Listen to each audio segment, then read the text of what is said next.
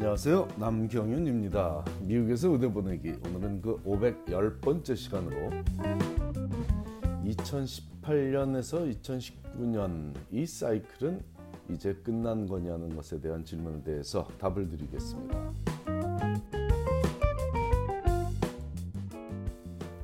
이번 사이클, 즉 2018년 6월에 원서 접수를 시작하여 2019년 7월이나 8월에 의대에 입학하게 되는 학생을 선발하는 의대 입시 사이클은 언제 공식적으로 끝나는 것인지에 대해 궁금해하는 가정들의 문의가 쇄도하는 시기가 되었습니다. 안타깝게도 아직 결, 원하는 결과를 얻지 못한 가정들이 하고 있는 주로 하고 있는 질문인데 그 질문에 대한 가능한 가장 명확한 답을 전하고자 하며 이를 토대로 향후에 의대에 지원할 가정들도 미국 의대 입시 시스템에 대한 좀 더 선명한 이해를 돕고자 합니다. 상징적으로 표현하기를 매년 6월 1일에 의대 입시가 공식적으로 시작된다고 강조해 왔는데 여기서 6월 1일은 상징적인 날짜일 뿐입니다. 물론 2018년은 실제로 6월 1일에 원서 접수가 시작되었지만 2019년은 5월 30일에 원서 접수가 시작되고 그 이전 애들은 6월 3일이든 5일이든 첫 주에 원서 접수가 시작되었고 이번 6월 8일에 둘째 주에 시작된 해도 있었으니 일단 6월 1일이 의대 입시 개시일이라고 알고 있으면 크게 어긋나지는 않을 것입니다. 그러므로 2018년 6월 1일에 원서 접수를 받기 시작했던 이번 사이클, 즉 2018, 2019 항상 두 해의 결제있기 때문에 2018에서 2019 의대 입시 사이클은 예정대로 순탄하게 모든 절차들이 진행되어 2018년 10월 15일부터 합격자 발표를 시작하였으며 2019년 3월 1일에 하버드 의대 합격자 발표를 거쳐 2019년 4월 30일까지 모든 학생들이 자신이 합격한 모든 합격생들이 자신이 진학할 단 한 곳의 의대만 남기고 나머지 합격한 의대들의 진학 포기 의사를 전달하는 과정도 지나갔습니다. 그러고 나니 당연히 5월 1일부터 각 의대들은 정원을 채우기 위해 대기자 명단에 올라 있는 학생들에게 진학을 하겠냐는 연락을 하기 시작했고 예일의대를 필두로 5월 1일 오전부터 대기자 명단에 올라 있었던 학생들은 전화나 이메일로 진학한, 진학할 의향을 문의받고 있습니다. A 학생은 컬럼비아 의대에 합격했고 예일 의대에 대기자로 올라 있었고 콜롬비아 의대에 진학하기를 더 원하고 있었으므로 예일 의대에서 타진하는 진학 의향에 대해 NO라고 답할 수 있었습니다. 그렇다면 예일 의대는 다른 대기자 학생에게 연락을 하게 되겠고 누군가가 yes라는 답을 해서 정원이 다 찰 때까지 이 과정을 지속할 것입니다. 5월 중순이 대기자 명단에 든 학생들의 진학할 학교 결정이 마무리되는 가장 분주한 시기인 이유가 바로 여기에 있습니다. 조금 더 설명을 하자면 앞에서 예를 든 A 학생이 5월 1일에 예일대에서 온 연락에는 진학하지 않겠다는 답변을 줬지만 만일 5월 15일에 잔스킨스 의대에서 진학 의향을 물어온다면 그 질문에는 yes라고 답변을 할 수도 있겠습니다.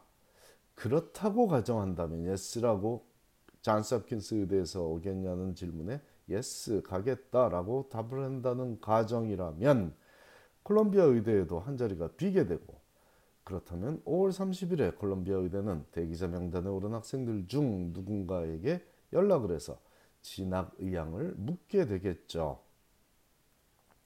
콜롬비아 의대 대기자 명단에 올라온 학생들 중 UCLA에 진학하기로 4월 30일에 결정했던 B 학생이 만일 5월 30일에 콜롬비아에게서 연락을 받고 yes라는 답을 하며 UCLA 의대에 진학하는 대신 콜롬비아 의대에 진학해도 되므로 이제는 UCLA가 그 학생의 빈자리를 대기자 명단에 오른 학생들 중에서 골라서 채워야 하므로 도미노 현상처럼 대기자 명단에 올랐던 학생들의 대이동이 이루어지는 중점적인 시기가 바로 5월 1일부터 5월 30일까지라고 하는 것이고 이 현상은 6월에도 7월에도 계속되어 연락은 계속적으로 올 수도 있습니다.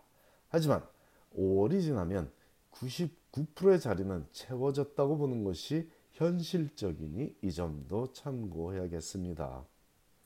제가 목격했던 가장 늦은 연락 시기는 10여 년 전에 11년 전이었을 거예요 아마 그때 있었던 8월 초의 연락이었으니 참고로 언급은 하겠지만 현실적으로 5월 말이 지나면 그 확률은 상당히 늦어진다는 점도 잊지 말아야겠습니다. 대기자 명단에 있던 학생들이 5월에 추가로 의대에 합격할 확률은 30%를 훌쩍 넘어가고 일부 입학이 수월한 의대는 입학 정원의 과반수 이상을 대기자 명단에서 충원하기도 한다는 점을 제가 여러 차례 강조한 이유를 지금 설명하고자 하니 이 점을 이해한다면 향후 의대에 지원할 학생들의 경우 큰 도움이 될 것입니다. 연초에 스탠포드 의대에서 합격 통지를 받은 C 학생은 합격 소식을 들은 그때부터 그동안 몇 년간 지속해오던 여러 봉사활동들을 줄이기 시작했고 저도 그 아이디어를 허락했습니다. 하지만 똑같은 시기에 똑같은 스탠퍼드 의대 합격한 D 학생은 또 다른 학생은 오히려 새로운 봉사도 하나 더 추가해서 더 바쁜 삶을 살아가게 했고 5월에 하버드 의대의 대기자 명단에서 풀려서 합격했으므로 스탠퍼드 의대 대신 하버드 의대에 진학하게 되었습니다. 이 두 학생의 경우는 조건이 달랐기 때문에 다르게 지도한 결과였습니다.